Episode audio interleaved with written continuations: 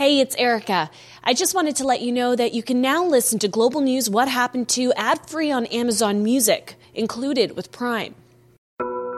A listener's note the following episode contains coarse language, adult themes, and may not be suitable for everyone. Listener discretion is advised.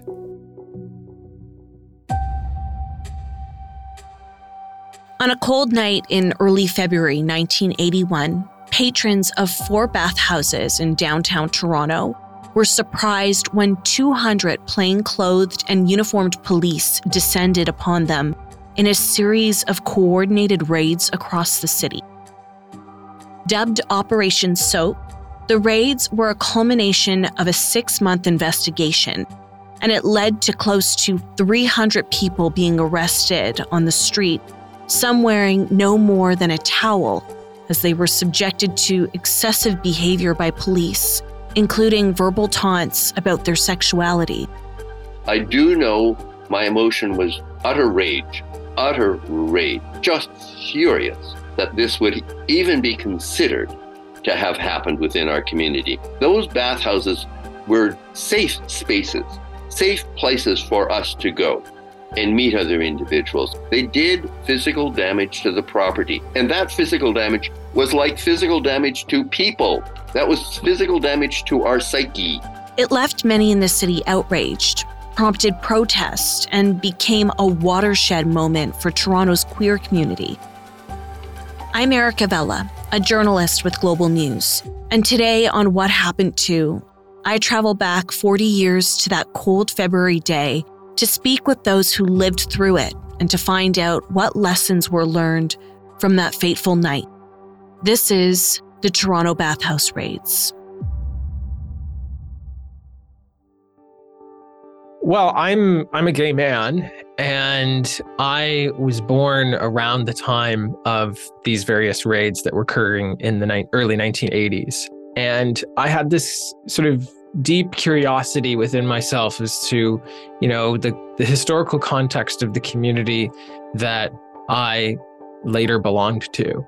And it was also deeply personal. Uh, I had family who was part of this community at the time of the raids. My uncle, my uncle John, uh, he was in Toronto during the 1980s. He wasn't captured as part of the raids, but nonetheless, he was still part of that community. And he later died uh, of uh, HIV/AIDS in 1994.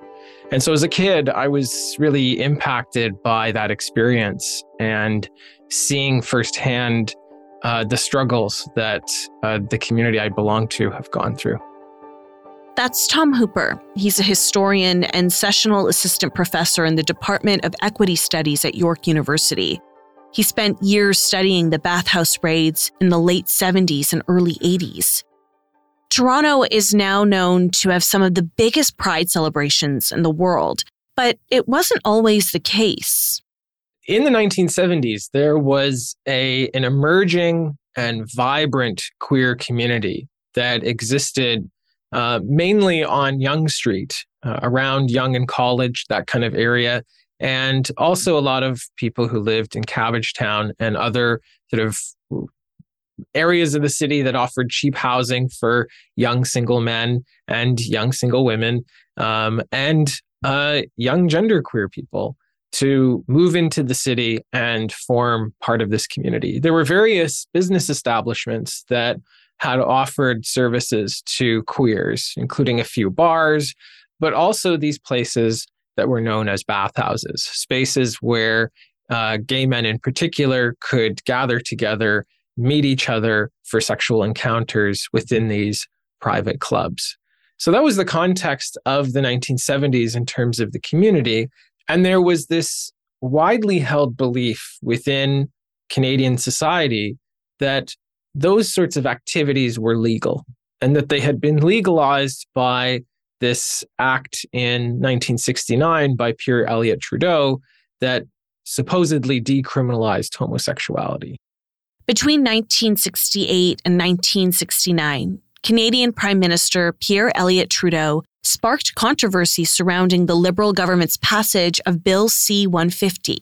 There's no place for the state in the bedrooms of the nation, and I think that, uh, you know, what's done in private between adults uh, doesn't concern the criminal code. Even after 1969, sex between men was illegal in Canada, just not in private bedrooms. In addition, a law from 1892 made gross indecency between men illegal, meaning any same sex attraction, which includes touching, dancing, and kissing. The law was made gender neutral in 1953. And the myth is that that so supposed decriminalization enabled this queer community to form in the 1970s. But I think as the bathhouse raids show us, uh, that is a myth and it's not actually true. Our communities were forming in the 1970s despite consistent police harassment and surveillance and continued criminalization. Bill C 150 made acts legal, but under special circumstances.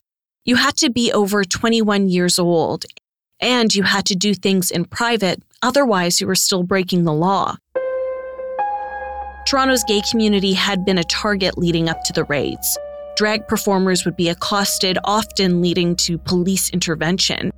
Then in 1977, the community would be dealt another blow when 12 year old shoeshine boy Emanuel Jaques was sexually assaulted and killed above the Charlie's Angels massage parlor on Yonge Street. The murder provoked media coverage. Blame was placed on gay men, which added to the bigotry towards Toronto's queer community. Then, less than a year later, on December 8, 1978, 20 police officers raided the barracks bathhouse and several dozen men were arrested. And this was uh, a significant attack. This was a significant escalation. Uh, whereas the raids previously the number of arrests were quite limited. Uh, this was um, larger than that. And so the community responded with protest. In the aftermath of the protest, many of the activists were thinking, okay, what do we do now? We held this protest, we got this media coverage, now what? They decided, well, we have to fight this in court. We have to support the men who were charged in the bathhouse. We have to raise money. We have to find gay friendly lawyers who will take up their cause and will convince them all to plead not guilty. And if we can do that, then we can mount some sort of community resistance against the bathhouse raids. And so that's exactly what those activists did. They formed this group. Initially, it was called the December 9 Defense Fund. Doesn't really roll off the tongue, and it doesn't really have any kind of political impact. So uh, a few months later, they changed the name of the group to uh, something that spoke to their cause which was the Right to Privacy Committee, and that this group was going to fight back against police harassment of uh, gay men and uh, other queers. The Right to Privacy Committee became one of the city's largest and most active advocacy groups during this time and would play a very important role in just a few years because, unfortunately, this wouldn't be the last raid. Ron Rosenes grew up in Ottawa. He knew from an early age that he was gay and was accepted and loved and supported by both his parents and his brother and sister. In his 20s, he moved to Toronto and often visited the bathhouses in the city. I think it's very important to mention that I had uh, a very clear understanding and an agreement with my long term partner at the time. And uh, we were I would say, um, uh, psychologically and uh, in our hearts, monogamous and committed to one another. Uh, but as gay men during a time of great sexual liberty and uh, freedom, uh, gave each other permission to go to the bathhouses when we wanted on occasion. On February 5th, 1981, he had plans to visit the Roman baths with his cousin. Well, the night began as, you know, it usually does uh, at, at, the bathhouse uh, with me arriving and, uh, as was my habit at the time, renting a room. Um, I had um, little desire to uh, park my clothes in a locker and then have no place where I could actually rest or find refuge or even invite somebody to my room or uh, uh, you know be comfortable uh, within the within the bathhouse. So um, I rented a room. Um, I took a, a walk around. Um, I greeted some people I knew because it was actually quite a social environment. And a lot of the same guys um, would frequent uh, the bathhouse, particularly the Romans too. And so there were lots of guys to whom I, you know, said hello. Um, I, I, think that uh, one of the things that we all sort of dealt with was um, the challenge of meeting new people uh, on this rather familiar territory. But I think we most importantly viewed it as safe space where we could enjoy ourselves. Ron said he was sitting alone when he heard unexpectedly loud noises. I'm not sure where my cousin was at that moment, um, but eventually there was pounding on the doors. Um, I opened the door to face a police officer who uh, basically said, "Get dressed and come to the come to the front." Um, as I recall, I was given a few minutes to grab my clothes. Um, met my cousin in the front front hallway, but we were pretty roughly rounded up by the police, um, and they were, you know, um, calling us dirty faggots and uh, generally um, handling us very roughly. It was it was shocking, shocking to me. It was like my first ever encounter with the state um, and and police. My heart was racing, and I, I remember kind of holding my cousin close to me, and and I remember saying to him later um, jokingly, no, we're family. You can't separate us. It's all a bit of a blur, but uh, everybody was gathered together. And then we were processed finally at, at a local, one of the local police divisions. Ron was one of 306 men who were arrested that night. He was charged with found in a common bawdy house, which means he was found in a place that was being used for the purpose of prostitution or other acts of indecency. The vagueness of this law allowed it to be applied to anything that offended current moral standards of decency when it came to sex. I'm Samantha Cole, host of the new season of Understood, the Pornhub Empire.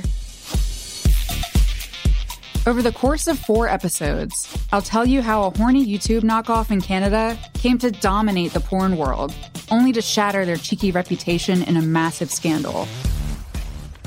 The Pornhub Empire is a new season of Understood from the CBC. Available now wherever you get your podcasts. Ron was arrested as part of Operation Soap which was the culmination of six months of undercover work into alleged sex work and other indecent acts where police also targeted public washrooms and sometimes hid in the vents to catch people in the act. On February 5th, 1981, 200 plainclothed and uniformed officers raided the barracks, the club baths, Richmond Street Health Emporium, and the Roman baths, where Ron was. Over 300 people were arrested, Dennis Findlay is a community activist and recalls news of the raid spread quickly, and so did the indignation. I do know my emotion was utter rage, utter rage, just furious that this would even be considered to have happened within our community. Those bathhouses were safe spaces, safe places for us to go and meet other individuals. And the fact that they had been attacked and uh, damaged and and destroyed by the police in their attack on the community. They literally went in with sledgehammers and bolt cutters and they smashed doors when people were standing there saying, I've got the key to this door. I'll let you in. And they went, fuck the key. And they pulled out their sledgehammers and they smashed property. They did physical damage to the property. And that physical damage was like physical damage to people. That was physical damage to our psyche. Furious that police would attempt to publicly shame and destroy businesses and the patrons that used them, the queer community wouldn't stand for it. They were going to shut us down. They were going to try and push us back into our closets. And the best way for them to attack us was through what they thought was the most vulnerable um, part of ourselves, our sex lives. Well, I'm sorry, they bet on the wrong pony because the community was just furious. Within hours, people mobilized and a protest was organized for the next day. Keep in mind that this was the early 80s. There was no such thing as social media. Instead, they used word of mouth, and Dennis was on the front line spending much of the day handing out flyers, informing people of the demonstration. There were going to be 20 people at the corner or more. But as the time went on and as midnight struck, the intersection filled. We blocked the street. We closed off Yonge Street. Cars could not get up and down Yonge Street anymore. And ultimately, there was like 3,000 people showed up on 24 hours notice, less than 24 hours notice, because there was such a realization that the police and the state had overstepped their grounds. Straight people came out in support of us. And so this great swelling of people coming out and standing in the streets and marching down and going down Yonge Street to Dundas, then over to in front of uh, 52 Division and screaming our lungs out, fuck you, 52. You know, I'm sorry, we are not going back into the closet. You have done wrong. And then some of those people went back up to the legislative buildings that very night and pummeled the doors. Dennis says that was a defining moment something had happened in our city. This was not a small event. They may have arrested 300 people, but 3,000 people came out and said, no, this is wrong. Within a matter of days, the Right to Privacy Committee met at Jarvis Street Collegiate, and Dennis was there. Some of the people who had been arrested talked about the experience. Some of the people who we're uh, coming from the lawyers community we're speaking about the fact that this is something that we can we're going to fight we're going to go against this but in order to do this we have organized in the various classrooms down the hall various subcommittees those subcommittees covered community outreach, public action, fundraising, and legal defense. And those in attendance were encouraged to join one. So I wandered into the legal defense committee room, signed up, and discovered that you know within a, a, few months we had a large group of people who were willing to lawyers who were willing to help us decide on the strategies around how we were going to defend these people. Always the strategy was do not plead guilty. Please don't plead guilty. We need to fight this. The previous rage of, of smaller groups of people the most of the people had simply gone in, been slapped on the wrist for being bad boys and doing na- naughty things, and ended up with a criminal record. This time, we decided no, this was not going to be the strategy that we were going to take forward. And we were determined. Dennis found himself at most court cases, and the first one he attended was for the owners of the bathhouses. Those trials went forward. And the kind of evidence that came out in those trials was really quite revealing in that um, as we as I was sitting in in the courtroom and this cop would come and be giving evidence about what he had seen when he was going through the bathhouses because they went undercover. They went into the bathhouses undercover, making notes, making observations. But there was a really interesting thing that we started to notice there was this very handsome, very attractive cop who would obviously go in. Of course, he was in a towel. Of course, he'd paid his admission. Of course, he had a body that any, any one of us would have drooled over. And so he would walk down the hall and he would stand in the in the doorway of an open door. Well, what's the person inside going to do? Excuse me, here is Hottie Toddy you know, standing there looking at me, smiling at me, of course I'm going to remove my tile. And so all of a sudden, Hottie Toddy moves on down. Next cop comes along, looks in, oh, man, masturbating. Oh my God, this is horrible. This is horrendous. You know, public display of sex.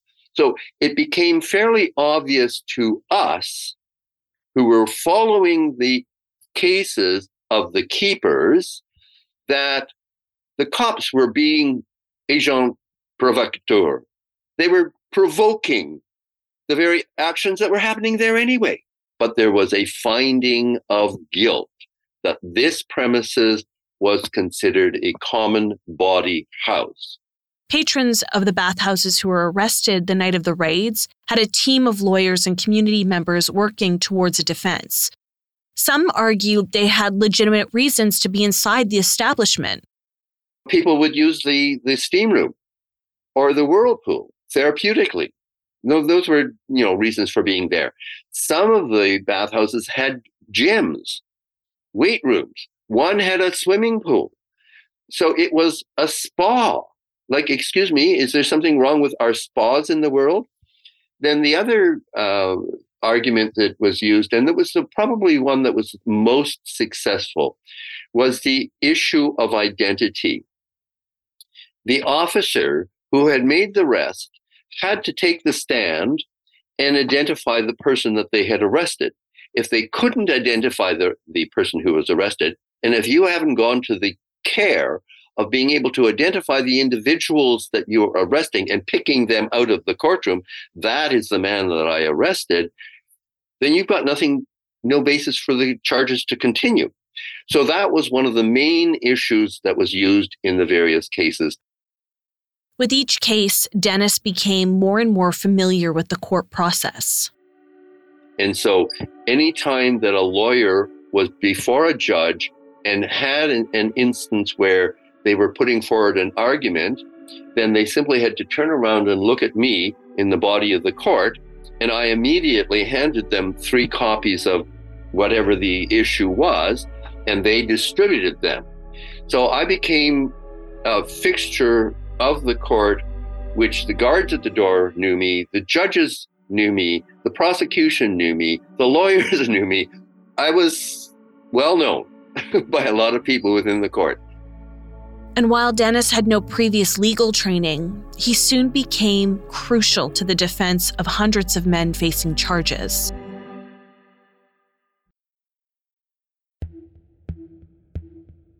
With 306 people charged in the bathhouse raids, the cases clogged up the courts at Old City Hall.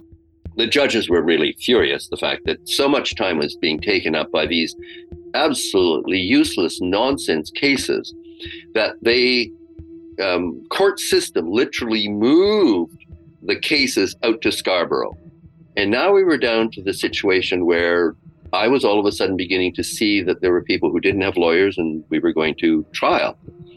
And the first time that this happened, I didn't know what to do. I was a deer in the headlights. I was just shocked. And anyway, this person came in, his name was Red. He pled guilty, and I was devastated. I was just cut to the core. Dennis went home and called one of the lawyers who gave him an idea. She told him to defend the men himself. You stay quiet, you sit down, you do not do anything that draws any attention to you. I will ask the officer who arrested you to be sent out of the court so he cannot see you when you're arraigned. So then the judge is going to call your name again once the cop is out. You're going to stand up. The clerk is going to read the charges against you. You're going to sit down. The cop is going to come back in the very first thing that I'm going to request that seeing as identity is one of the issues that has been determined by case law, and I can wave the piece of paper. Um, and if he can't identify you, then the case is thrown out. Yay. So we, we did it. And I did 12 of those cases in that format. And I won all 12 of them. In some of these cases, Dennis said the Right to Privacy Committee worked to pack the courtroom with people who resembled the accused, so officers would have a harder time identifying the man facing charges. And in most cases, they couldn't actually recognize the individual because they processed numbers of them. It took four years for the cases to be heard. And Dennis said the Right to Privacy Committee helped to successfully defend about 87% of those cases. It became fairly obvious that the judges agreed that this was inappropriate. This was a colossal, massive, millions of dollars wasted on what? Trying to push a bunch of gay people back into the closet? I'm sorry, we're not going back there. We're out. And, and we're not going to go back into it. Ron Rosenes wasn't that lucky. He was arrested with his cousin, and now he faced charges.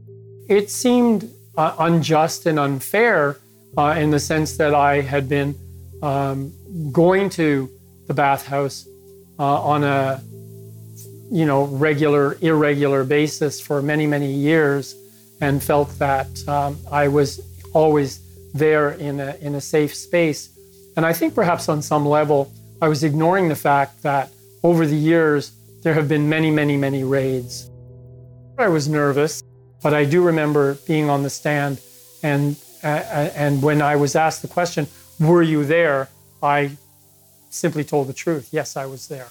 He was convicted of being found in a common bawdy house.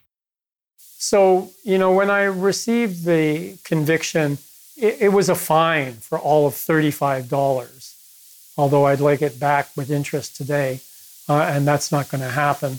Uh, but I remember feeling um, just shocked that this could have happened to me.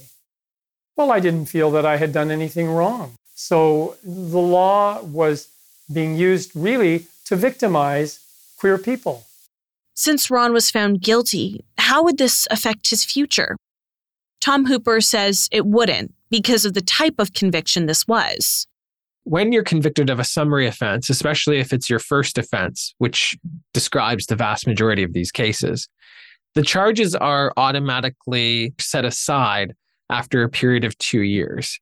So folks like Ron, uh, they wouldn't have experienced difficulty, say, trying to travel across the border uh, several years after the fact. If they had an employer in the present who wanted to do a criminal record check, this sort of thing may very well pop up, even you know decades after the fact. Now, I didn't end up with a criminal record, but the record of my actual conviction is still on the books. I would very much like to see the ability uh, to expunge uh, the records of people's convictions uh, for uh, uh, being found in in 1981 using the bawdy house law. I asked Tom Hooper what happened after the raid, the protest, and many years of trials. Did police change their ways? You would think that the police would learn their lesson. You would think that that would send the message oh, maybe we shouldn't do that again. That is not what happened. Instead, in June 1981, police doubled down. They went back into the bathhouses. They raided two more baths, arrested, you know, uh, a, a few dozen more men. And this was a sign that, in spite of all that was happening with this resistance, the police were not going to change. They were not going to learn or grow. They were going to attack the community again. And so the community decided to respond in kind. They again took to the streets on June 20th, 1981. Tom says this became known as the Battle of Church Street and was the front lines for queer rights police drove uh, a, a cruiser through the crowd, knocking down several people. They arrived with billy clubs and they beat several people um, to the point that the emergency room at the Wellesley Street Hospital was full of queers who had been beaten by police uh, during this protest. So, this battle, known as this protest, I guess, known as the Battle of Church Street, uh, this has uh, been known, I guess, as the formation, the forming point of Pride Toronto. The legacy of the Toronto bathhouse raids is seen in the city every June during Pride Month. But in June 2016, more than 35 years later, then police chief Mark Saunders spoke to a packed house. The 35th anniversary of the 1981 raids is a time when the Toronto Police Service expresses its regret for those very actions. It is also an occasion to acknowledge the lessons learned about the risks of treating any part of Toronto's many communities as not fully a part of society. Tom Hooper was at Toronto Police Headquarters that day, but he left feeling disappointed. It's not really an apology, it was uh, an expression of regret and a vague expression of regret at that. You know, I usually with an apology, there should be some sort of, you know, maybe uh, releasing some of the documents that are involved, um, revealing some of the reasons behind it, you know, really sort of trying to articulate some of the problems that went went on that they're trying to fix and address. None of that was really part of it. So to me, it felt very political. You might remember at the time there was a lot of debate over police involvement in Toronto Pride at the same time as Black Lives Matter was invited to not only join, but lead the parade. So, when we look at what happened in the months that followed the apology, we saw police out in Etobicoke, Toronto police, going undercover under the bushes in Marie Curtis Park and arresting several dozen men for engaging in sex acts under the moonlight. And so, this is the very same type of surveillance harassment operation that police engaged in through the 70s and 80s that our community fought against, that the police chief was supposedly apologizing for. So, yeah, a bit of a, a, a hollow apology that uh, instead of being met with some sort of action for reform, they showed us instead they're going to do more of the same. Dennis Findlay, who defended a dozen of the men arrested in 1981, felt the same way. It was a statement acknowledging wrong, but the word apology would have been lovely to have heard. Because as a member of the community who defended other members of my community and felt attacked by the police, I would really love to have heard the cops say, We apologize. In November 2017, less than a year later, Prime Minister Justin Trudeau issued a formal apology to the LGBTQ Two Spirit community in the House of Commons. So, this was uh, an effort to put the apology into action by offering to clear the criminal records of men who had faced these types of convictions. The problem is that this bill, known as Bill C 66, was incredibly limited. First and foremost, it didn't include the offenses that were most often used to charge queer men. But it didn't include, for example, the bawdy house law. It didn't include uh, the criminal offense against indecent acts. So the, the laws that were used to criminalize queers weren't included in this bill. And so people who were arrested in the bathhouse raids they weren't allowed to apply for this record expungement. Then, less than a year later, officials introduced Bill C 75 to amend the criminal code, the Youth Criminal Justice Act, as well as other acts.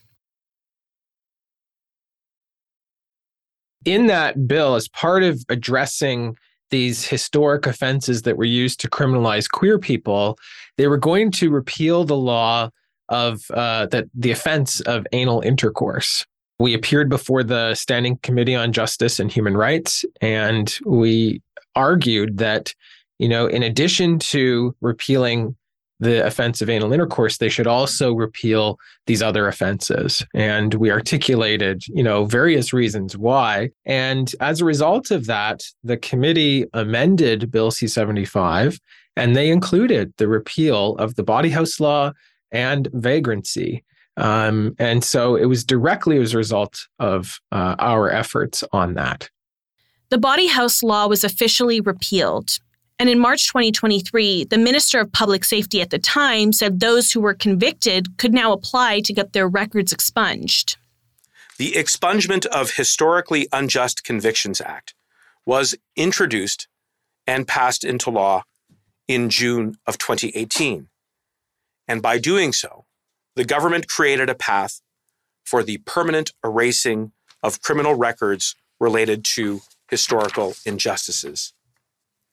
And that is why today we are able to be here to announce yet another step towards righting past wrongs that were related to the way in which our justice system worked and to further protect human rights.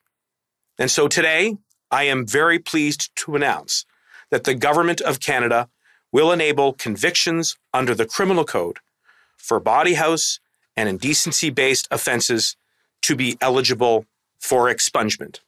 This sounds like a big deal and a true sign of progress, but Tom Hooper is not as optimistic. They've tried to carve out uh, the the queer part of the bawdy house law from the sex worker part of the bawdy house law, and in doing so, um, they've actually uh, sabotaged their own efforts. And even though this change has happened, uh, we'll still see that those charged in the bathhouse raids won't be able to qualify. They uh, added the bawdy house law, but only if the charges uh, are related to indecent acts. And, and there's a specific part of the regulation that says if sex work was involved, you're excluded. You, you, you don't qualify for an expungement.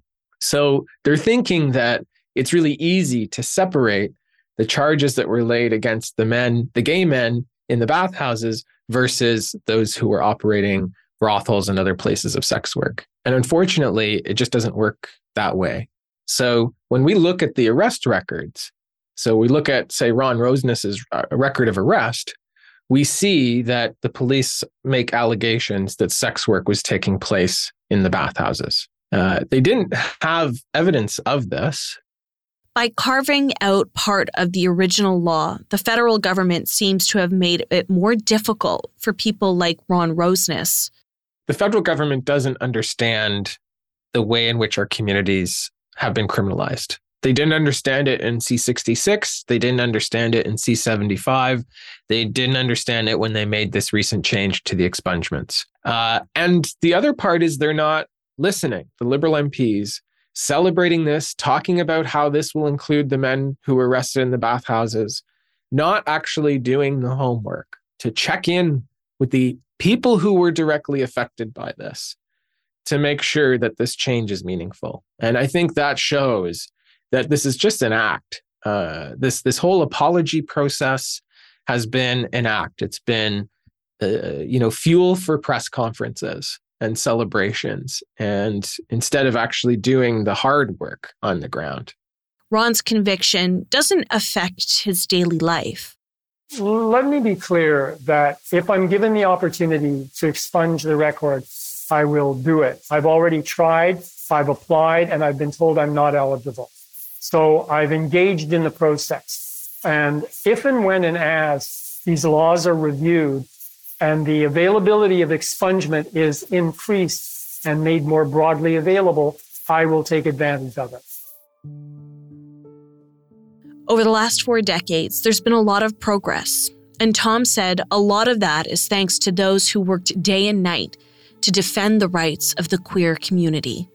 We owe to the people of the Right to Privacy Committee. We owe it to the people who took to the streets in 1981 to fight back, because that's how that change occurred. It didn't come from above, it didn't come from a law, it didn't come from an apology. It came from our communities. And it came because we fought back, we joined with other movements, we formed solidarities, uh, that's that's the legacy of what happened there, and I think that's what we can learn for today. I, I'm worried that those are the things that we forget when we talk about the bathhouse raids. That we think, oh, this is just a one-time event that occurred, uh, a blemish on Toronto history. Uh, and I, I, think the history that we've talked about today should show that no, this was much bigger than that. And it ties very much into the present. Um, we've seen a lot of progress, but we've also seen how there's been some continuity as well. There's been, you know, continuation of some of the same problems. And we have to be vigilant for that. We can't let progress and we can't let our victories stop us from continuing that fight for, you know, emancipation, liberation, and social justice.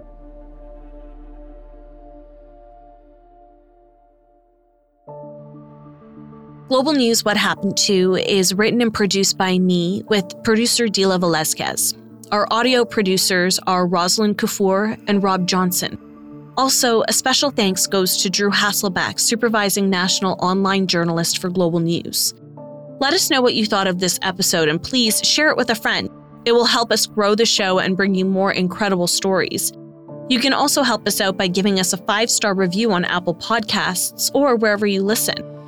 You can also reach out to me personally. We are always looking for stories, so if there's a new story you want us to revisit, you can reach me on Twitter at Erica Vella or email me at erica.vella at globalnews.ca. Thanks so much, and we'll see you next time.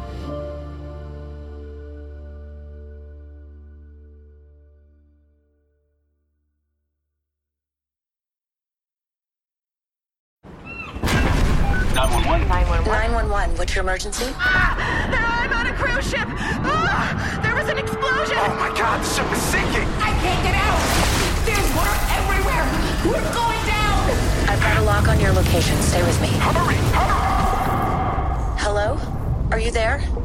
Help is on the way. Angela Bassett and Peter Krause return in an all-new season of 911 on a new night. Thursday, March 14th on Global. Stream on Stack TV.